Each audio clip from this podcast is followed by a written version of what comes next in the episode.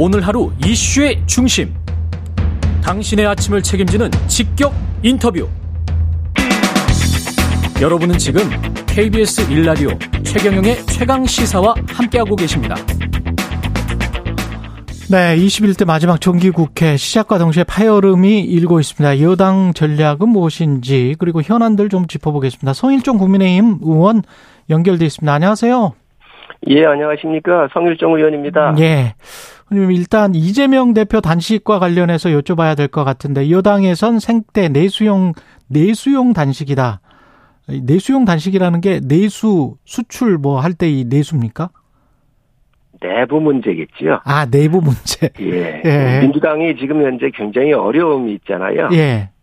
그러니까 내부의 결속을 다지기 위해서는 외부로의 아. 공격을 집중을 하면 예. 내부의 비판이나 이재명 대표에 대한 비판들이 음. 단식하고 있는 당 대표에 대해서 누가 나서가지고 비난하기가 인간적으로 어렵죠. 음. 지금 내부가 복잡하기 때문에 예. 요 문제를 외부로 공격을 통해서 내부를 어, 입단속을 하려고 하는 그런 전략이지요. 저희도 옛날에 야당할 때 그런 일이 있었습니다. 아 그래요? 내부 결속력이다. 내부 결속력.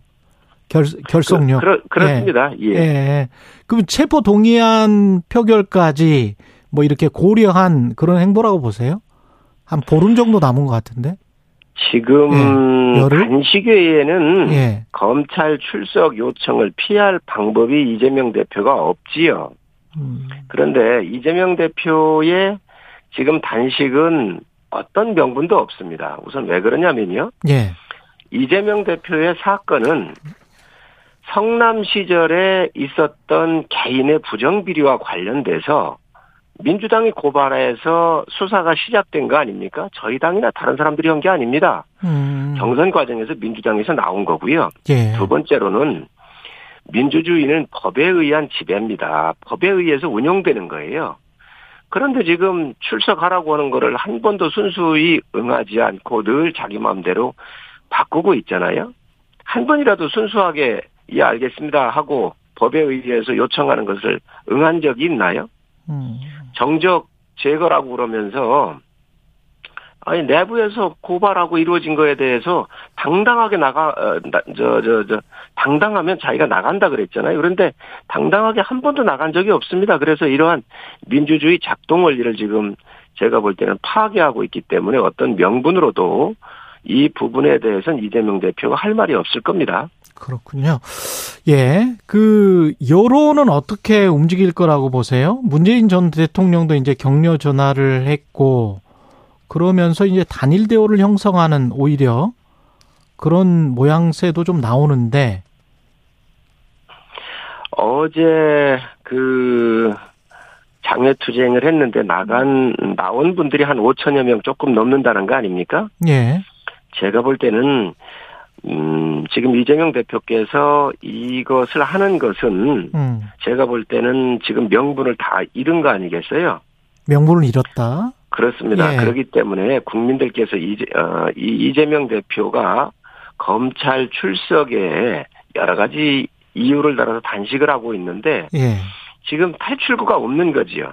그렇기 때문에 당, 어, 이 단식을 통해서 동정심을 유발을 하고 또 오염 처리수에 대한 단일 감정을 이용을 해서 거리로 뛰쳐나가고 싶은데 이재명 대표의 이 꼼수를 국민들께서 다 알아버리신 거예요. 그래서 지금 현재 국민들께서 이재명 대표를 버린 겁니다. 이거를 정확하게 아셨으면 좋겠어요. 오염수 그 3대 요구사항 중에 오염수 관련해서 오염수 방류를 반대 하라 반대하는 거를 분명히 천명하라 정부가 이런 요구 사항이 있잖아요. 그러면은 문재인 대통령 때부터 그 비난을 했어야지요. 음. 2020년도에 10월 달에 저희 당이 비대위가 열렸었을 때 문재인 정부가 그 어떤 것도 이 후쿠시마 오염수에 대해서는 처리에 대한 대책을 전혀 없었습니다. 그래서 2000년 10월 20년도 10월에 저희가 이 문제 제기를 했고 그로부터 9개월 뒤에서야 문재인 정부가 21년 7월에 킨스의 김홍석 박사를 IAEA에 파견하기 시작합니다. 그리고 8월 달에 1개월 뒤에 원자력 안전위원회에다가 이 TF팀을 만들지요.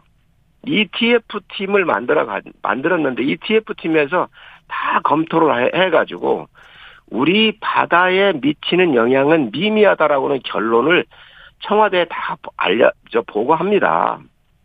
음. 지금 문재인 대통령께서 이 사안을 정확하게 알고 계세요. 그리고 문재인 대통령 정부에서부터 과학적으로 접근할 문제라고 하는 거를 다 정의용 장관부터 얘기를 했고요. 이거를 지금 현재 이재명 대표가 대표께서 모른다고요? 정확하게 알고 있습니다. 그런데도 지금 본인의 사법 리스크는 오로지 이, 이 문제로밖에 접근할 수가 없잖아요.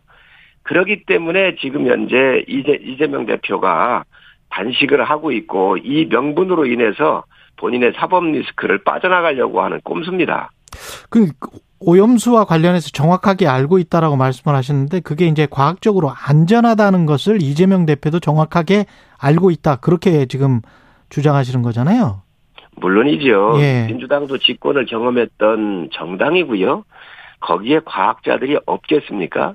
그래서 이거를 보고를 못 받았다고 한다면 또 이 판을 이러한 판단을 못 한다고 한다면 아니 이재명 대표가 대통령이 됐다고 한다면 외국 나가서 어떻게 다른 나라의 이러한 상식선에 기반을 두지 못하는 대통령인데 다른 나라 대통령들하고 정상들하고 대화를 할 수가 있겠습니까? 근데 그 설사 과학적이라고 하더라도 과학적으로 뭐 안전하다고 하더라도 가령 수영장에서 우리가 오줌을 싸면 뭐 그게 인체에 미, 미치는 영향은 별로 없잖아요. 근데 오줌 싸는 사람 나가라고 하잖아요, 우리가. 화를 내고. 그건 일단 이제 반대를 하고 어떤 정부가 아 일본에 일본이 하는 행위는 거의 쓰레기 투척행위다. 이건 좀 문제가 있는 건 아니냐. 이렇게 이렇게 말할 수는 없었던 건가요? 지금 현재 예. 그 정확한 지적을 하셨는데 예. 자기 집 앞에 예. 하수가 처리돼서 하수 처리나 이제 하수 같은 경우는 다 관로를 묻잖아요. 예. 자기 집 앞에 하수 처리한 관로가 지나가도 기분이 안 좋죠. 그게 바로 정서적인 문제입니다. 그렇죠. 예. 그래서 저희가 늘 얘기한 게 이 부분을 찬성할 수는 없지만 예. 국제적으로 다 검증을 해서 생태계에 미치는 영향이나 인체에 미치는 영향이 적다고 한다면 그거에 대해서 꼼꼼하게 체크를 하고 잘 돌아가는지를 검증하자고 하는 것이지요. 음. 우리가 과학의 영역과 정서의 영역이 분명히 틀리거든요. 정서의 영향으로는 우리가 동의할 수가 없는 겁니다. 그러나 문명 국가인데 우리도 또한 그러한 원자력이 작동돼 있고 여러 가지를 공업용수나 폐수가 다 나가고 있는데 그런 것들을 다 고려할 수밖에 없는 것이 국가 아니겠습니까? 그 용어 변경과 관련해서는 의원님은 어떻게 생각하세요? 처리수. 그 상식적으로 예. 판단해야 될 문제지요. 예. 지금 IAEA를 비롯해서 11개 국가가 다 함께 공동으로 참여해가지고 알프스에 대한 검증을 거쳤단 말이지요. 음. 그리고 이게 국제 기준에 부합하는지 생태계 영향이 없는지 이런 것들을 다 기준점으로 만들어 놓은 것이 국제 기준이에요. 예. 그 국제 기준이 생태, 의학, 해양, 원자력 이런 모든 것들을 다 고려해 가지고 암백, 암 발생 확률이 100만 분의 1 정도 나오는 확률이라고 하는 게 이제 국제 기준이잖아요. 네. 근데 이 국제 기준보다도 지금 후쿠시마에서 나, 어, 이게 후쿠시마의 국제 기준이 1미리 시버트 아니에요. 예. 그런데 1미리 시버트보다도 1000분의 1 이하인 마이크로 시버트로 내보내겠다는 거잖아요. 그렇기 때문에 지금 국제 기준보다도 1000분의 1 이하로 나가게, 나가도록 지금 그 기준이 되어 있고 그보다도 좀 더 낮추어서 지금 나가고 있는 건데 이러한 상식의 문제를 지금 문제가 있습니다. 이거를 오염수라고 부르는 것은 문제가 있는 것이고요. 두 번째는 어민들께서 지금 지금 난리시 난리가 나신 거 아니에요. 오염수라고 하니 어물 어 저 수산물 소비가 어렵고 힘들다. 그러니 이런 부분에 대해서 과학적으로 검증됐고 이런 것을 국제적으로 다 서로 합의가 된 내용이니까 오염 처리수로 불러달라고 하는 거거든요. 이미 저는 이게 3월부터 오염 처리수가 맞다라고 얘기했던 사람입니다. 그렇기 때문에 이 부분은 상식선에서 판단을 할 문제라고 생각을 합니다. 오염 처리수가 맞다. 마지막 당 현안도 좀 여쭤보겠습니다. 이준석 전 대표가 홍준표 시장과 만나서 윤회관을 보면 열받아서 보수 확장보다는 정리해야겠다는 생각이 든다. 과거에 제 프로에 나와서 유혈 진압이라도 해야 되겠다라는 이야기까지 했었거든요. 어떻게 보십니까? 어, 이 대표야 지금 뭐 개인적인 신분이니까 예. 뭐 음, 여러 가지 의견을 자유롭게 낼 수 있을 거라고 보여지고요. 음. 그러나 정치는 감정으로 할 수 있는 게 아니지요. 어, 어제 대립했던 사람들이 내일이면 또 협력 대상자로 변할 수도 있는 것이 정치 아니겠어요? 음. 그렇기 때문에 그 넓은 폭을 보고 정치를 하는 게 저는 맞다고 보고요. 음, 당을 위해서 뭐 늘상 쓴소리도 하고 있기 때문에 그만큼 당이 열려 있는 거 아닌가 생각을 합니다. 당이 열려 있다. 한 가지만 더 질문하겠습니다. 그 박정훈 대령에 대한 그 구속영장 기각이 됐단 말이죠. 이거는 정부가 국방부가 처음부터 무리했던 거 아닙니까?